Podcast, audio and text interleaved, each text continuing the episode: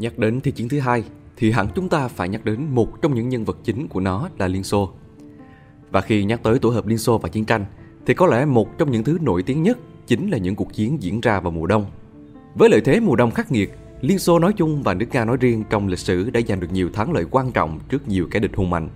Thế nhưng, trong Thế chiến thứ hai, mà cụ thể là ở ngay giai đoạn mở đầu, Liên Xô đã suýt nữa phải nhận trái đắng, mặc dù chiến đấu trong mùa đông thứ lẽ ra phải cho họ lợi thế.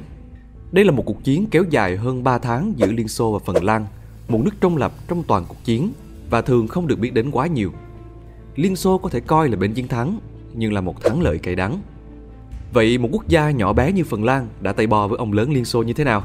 Hãy cùng tìm hiểu qua bài viết Chiến tranh mùa đông, một chiến thắng tức tưởi và vô nghĩa của tác giả Hùng Lý được đăng trên website của Spyroom nhé.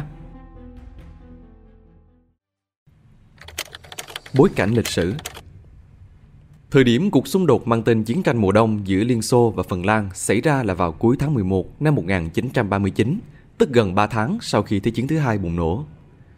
Đức Quốc xã đã tấn công Ba Lan, khai màn Thế chiến lần nữa. Khi đó thì Đức Quốc xã và Liên Xô thực ra có một hòa ước ngầm là sẽ không đụng chạm gì nhau. Tuy nhiên, Liên Xô nói chung và Stalin nói riêng lại chẳng lấy gì làm tin tưởng lắm với một đội quân hùng mạnh, sẵn sàng cày xới cả châu Âu như vậy. Stalin lúc đó tin rằng có thể quân Đức sẽ tìm cách mà tấn công vào biên giới Liên Xô.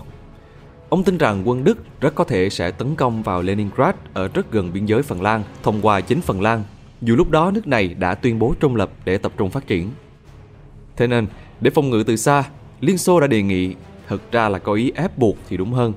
Phần Lan hãy lùi biên giới của họ lại khoảng 20 dặm ở Tây Karelia.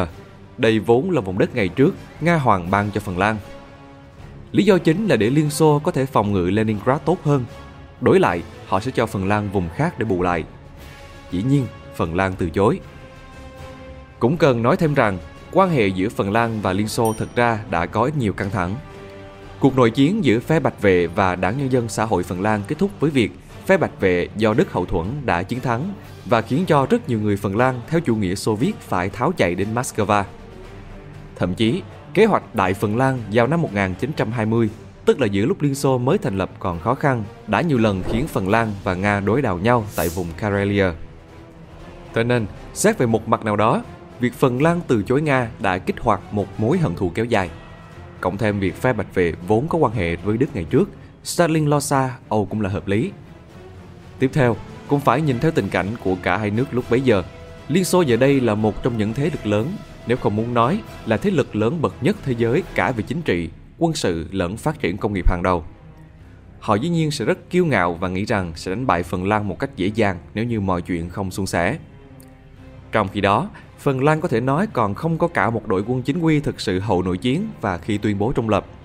Thế nên, mặc cho những kế hoạch ban đầu phải đánh chiếm Phần Lan bằng những chiến thuật có phần hợp lý, Liên Xô tự tin theo kiểu mình thích thì mình đập thôi – và tạo cớ để tấn công Phần Lan vào ngày 30 tháng 11 năm 1939. Diễn biến cuộc chiến Khi cuộc chiến bắt đầu, Liên Xô cho rằng mình hoàn toàn có thể lấy thịt đàn người chỉ trong khoảng 2 tuần. Và đó chính là lúc Liên Xô chẳng thế nào ngờ rằng quân đội thô sơ của Phần Lan có thể làm khó họ đến gần 3 tháng. Dùng từ làm khó là còn nhẹ nhàng, Liên Xô đã nhận kha khá thất bại ê chề ở Phần Lan mà cho đến ngày nay – đã trở thành một trò đùa về lịch sử. Hãy nghĩ thế này, Liên Xô đã cho rằng mình cũng có thể hùng dũng dùng xe tăng tấn công vào Phần Lan như cái cách xe tăng đã tràn vào Ba Lan vậy, nhưng họ không tính đến cái gọi là địa hình. Ở những khu vực mà chiến tranh mùa đông diễn ra, đa số đều là rừng rậm, đâm lây và cả là những dốc núi. Xe tăng chỉ có thể di chuyển theo một trục đường chính và quân đội Liên Xô thì di chuyển theo trục dọc trước và sau các xe tăng. Đã vậy, trong mùa đông với tuyết trắng phủ kín mà quân Liên Xô lại mặc đồ màu nâu sẫm cực kỳ nổi bật và dĩ nhiên họ trở thành miếng mồi ngon cho Phần Lan, mặc đồ trắng để ngụy trang đánh du kích. Chưa nói đến việc mấy kế hoạch quân sự hay gì đi, nội vụ thời trang thế này đã thấy quân Liên Xô cũng hơi không biết nghiên cứu thị trường.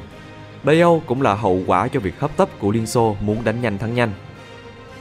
Chưa hết, quân Phần Lan dẫu cho có quân nhu thô sơ lẫn số lượng hạn chế, chỉ có thể sử dụng trong sắp xỉ một tháng Họ lại có sự chuẩn bị kỹ càng hơn với các hào chiến sự lẫn súng máy được lắp đặt ở các địa thế cực kỳ thuận lợi nhờ việc đặt mình đá sân nhà. Đã vậy, quân Liên Xô giới hạn tiếp tế của quân mình như đã nói chỉ trong có 2 tuần. Thế nên, vô tình mà quân Phần Lan lại có lượng tiếp tế nhỉnh hơn so với Liên Xô. Thêm vào đó, những chiến thắng của họ lại còn giúp cho họ cướp được khá nhiều đạn dược từ quân Liên Xô đã chết hoặc rút lui. Thế nên, họ lại có thêm nguồn cung về mặt quân nhu nữa. Quân Phần Lan thậm chí còn chiếm lấy khá nhiều xe tăng của quân Liên Xô để khiến cho việc phòng ngự của mình hiệu quả hơn hẳn. Hệ thống phòng không lẫn các phi đội của Phần Lan dù lạc hậu hơn nhưng lại cũng cực kỳ hiệu quả, giúp cho họ tiêu diệt khá nhiều máy bay Liên Xô. Tất nhiên, rất nhiều làng mạc hay thành phố của Phần Lan đã bị oanh tạc và thiệt hại nặng nề. Sức mạnh cũng như chiến trường chính của quân Phần Lan tham gia hiệu quả nhất là ở trên bộ. Chiến thuật của quân Phần Lan hoặc nghe có vẻ buồn cười, nhưng nó lại hiệu quả một cách chết người theo nghĩa đen. Đa số lính Phần Lan đều biết trượt tuyết, thế nên ngoại trừ việc các súng máy bố trí ở những chỗ hiểm lẫn ngụy trang bắn tỉa, quân Phần Lan sử dụng kỹ năng trên để tạo ra những pha bắn, rồi chạy vào cái hàng quân đang phơi mình ra cho họ bắn. Không những vậy, chiến thuật này còn giúp họ hạ được các xe tăng. Một trong những vũ khí mà quân Phần Lan đã sử dụng để đánh bại những chiếc xe tăng của Liên Xô chính là những cái chai bom xăng khét tiếng mang tên Molotov Cocktail. Mỉa may ở chỗ, nó được đặt tên dựa trên chính ngoại trưởng của Liên Xô Vyacheslav Mikhailovich Molotov, người đã hủy bỏ những hòa ước bất khả xâm phạm nhau giữa chính Phần Lan và Liên Xô ký năm 1932. Quân Phần Lan sử dụng các thân cây chắn đường xe tăng hoặc nhét vào giữa các bánh tăng và xích, khiến chúng đứng lại rồi thay nhau anh tạc Molotov vào những chỗ hở của các xe tăng hạng nhẹ T-26 hoặc đặt mình gây nổ. Có đôi khi, họ biết đâu là mặt nước đóng băng Họ chờ cho quân Liên Xô đặt chân lên đó mà bắn xung quanh cho vỡ băng ra và khiến quân Liên Xô rơi hết xuống nước. Các tay bắn tỉa có thể nói chính là cơn ác mộng khủng khiếp nhất của quân Liên Xô. Khét tiếng nhất trong số đó có lẽ chính là Simo Haya, người được quân Liên Xô đặt cho biệt danh cái chết trắng. Trong vòng 3 tháng trên, ông đã bắn hạ được hơn 250 lính Liên Xô chỉ với một khẩu súng được cải biến từ số mosin nagant có những câu chuyện kể về việc ông bắn tỉa chính xác đến kinh hoàng mà chẳng cần cả ống ngắm, mà chỉ dùng đầu ruồi, và một mình ông bắn hạ cả một tiểu đội hồng quân. Những truyền thuyết ấy vẫn được ca ngợi cho đến tận ngày nay. Mùa đông năm ấy xuống đến gần âm 50 độ C cũng là một yếu tố khiến cho quân Liên Xô gặp cực kỳ nhiều khó khăn. Hậu cần thiếu thốn, lại thêm bão tuyết và cái lạnh nên đã khiến số người chết rác có lẽ còn cao hơn cả số người thực sự tử trận ngoài xa trường.